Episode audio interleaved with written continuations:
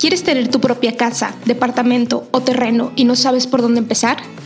¿Ya tienes tu hogar pero quieres mejorarlo? Si es así, este podcast es para ti.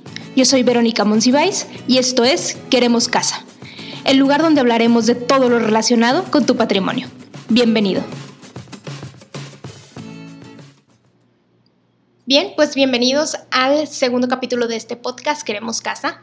Hoy vamos a hablar de eso súper mega básico que debes de saber si quieres tramitar una casa y es el Infonavit.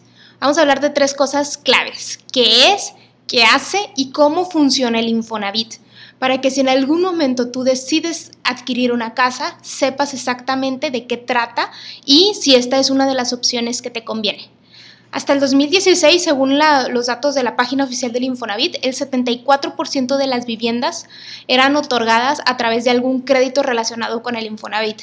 Este es un porcentaje sumamente alto, de hecho mi casa fue tramitada a través de, de, un crédito Infonavit y por eso les puedo platicar de este tema, ¿no? Entonces lo quiero explicar de una manera muy sencilla, muy simple de entender para que ya cuando entremos a más detalles de tasas de interés, modalidades, esquemas, tengamos todo súper claro lo que es, si es bueno, si es malo y desde nuestra propia situación podamos ver si es algo que nos conviene. Porque en el tema de, tener una casa, de comprar o de construir una casa, no hay una verdad absoluta, sino algo que aplica diferente para cada quien. A lo mejor a ti te conviene el Infonavit, a otro no le conviene, a lo mejor a ti te encanta, a lo mejor otros lo odian. Entonces, no importa la postura que tomes mientras sea una postura informada. Entonces, vamos a platicar de la primera parte, que es qué es el Infonavit y tendríamos que explicar primero lo que son sus siglas, ¿no? Y el Infonavit es el Instituto del Fondo Nacional de la Vivienda para los Trabajadores.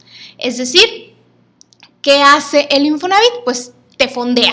Si tú quieres tener una casa, construir una casa o mejorar una casa, el Infonavit te financia para que tú puedas, puedas adquirirla. ¿Y cómo hace esto? ¿Cómo funciona el Infonavit? Vamos a ponerlo en una manera muy simplista, ¿ok? Tú tienes 19, 20, 21 años, la edad a la que hayas empezado a trabajar, vas a una empresa, te contratan y te dicen, bien, ya tienes las prestaciones de ley. Y una de esas prestaciones de ley es que tu patrón está obligado a empezar a aportarle al Infonavit. Recordemos que es el, el, Fondo Nacional de la Vivienda, ¿no? Entonces, tu patrón ya te contrató y además del sueldo que a ti te da, él tiene que aportar una parte al Infonavit, pagar esa prestación.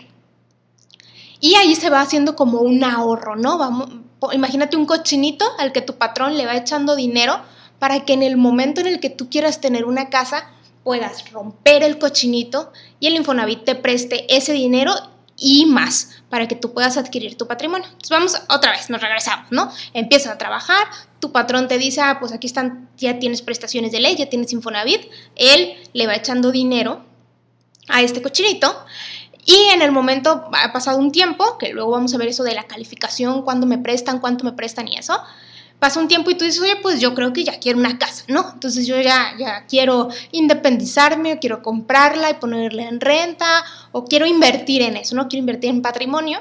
Y entonces, pues ahí ya te van a, a prestar, te va a prestar dinero el Infonavit. El monto que hay varias modalidades, que el Infonavit te preste dinero, o sea, completamente el Infonavit, o que mezcles tu Infonavit con un banco, o que unas tu Infonavit con el de alguien más. Hay un montón de modalidades de las que vamos a platicar más adelante.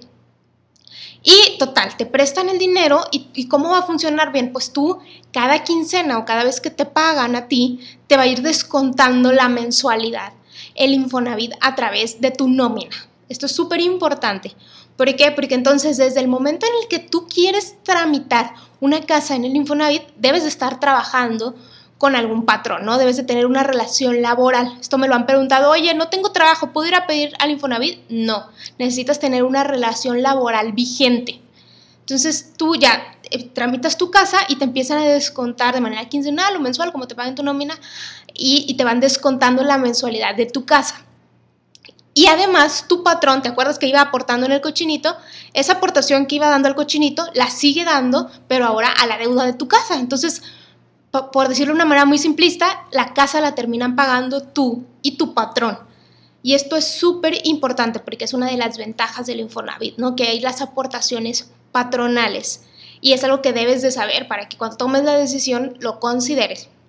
Y entonces te van descontando, te digo, de manera quincenal, mensual, tú le puedes incluso echar dinero a la deuda o abonarle a la deuda para que vaya reduciendo los intereses que pagas y el, plazo al que terminas de pagar la deuda y tu patrón de todo lo que te va pagando, es decir, si recibes aguinaldo, utilidades, bonos, todo aquello que es vía nominal, tu patrón está obligado a pagar porcentaje, un porcentaje de eso para tu Infonavit. Entonces es algo que siempre debes de estar vigilando, que los trabajos en los que estás, sobre todo cuando vamos empezando, es algo que no, consideramos, ¿no? Ay, no, el Infonavit para qué, o ay, no, casa para qué. Eh, es algo que no consideramos y es algo súper importante porque después, ya cuando andas viendo estas opciones, dices, sí, nunca lo consideré. Y es que, que realmente tu patrón te dé las prestaciones de ley. Es algo súper importante, que te dé esa prestación de ley y que te tenga dado de alta con tu sueldo real. ¿Por qué? Porque como les expliqué hace unos minutos, pues el patrón aporta un porcentaje de tu sueldo. Entonces vamos a suponer que tú ganas 10 pesos al mes, pero tu patrón le dice al Infonavit, que lo puede hacer, eh, no, pues él, gana 5 pesos al mes. O sea, te registra con un sueldo menor.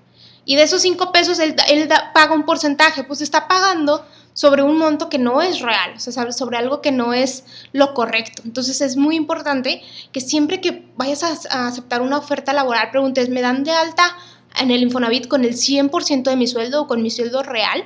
porque esto quiere decir que tu patrón va a estar aportando lo que realmente le toca, ¿no? Estas aportaciones patronales. Y esto impacta pues en el en, total en el monto en el que junta ese cochinito para que tú en algún momento puedas tener tu casa.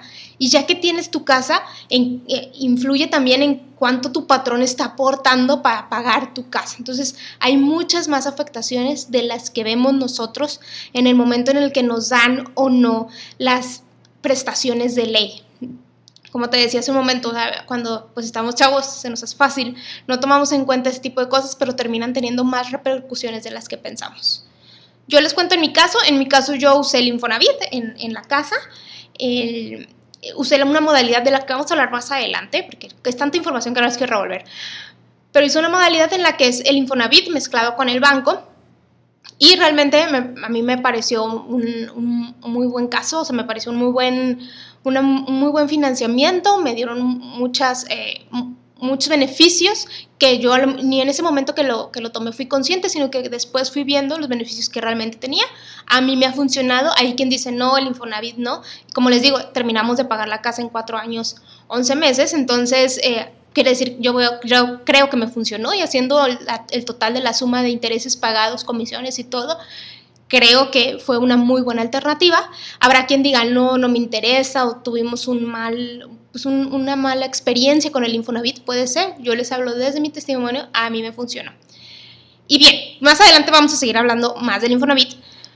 Lo que yo les pido es que si tienen una duda del Infonavit, pregunta, quieren saber más, tienen algún caso en específico, escríbanme a través de nuestra cuenta de Instagram. Nos encuentran como Queremos Casa. Mándenme un mensaje directo y ahí podemos ir entendiendo un poco más de su caso. Si tienen alguna duda en específica en la que quisieran que habláramos en el podcast, escríbanme también a través de, les digo, de la cuenta de Instagram Queremos Casa. Y en septiembre vamos a estar dando un taller junto con la cuenta de Finanzas y Café sobre más de, la estrategia de cómo comprar casa y cómo está involucrado el Infonavit en ella. Entonces, si quieren más información de esto, también escríbanme a través de nuestra cuenta de Instagram y podemos platicar un poco más. Y pues nos escuchamos entonces en el siguiente capítulo. Muchas gracias.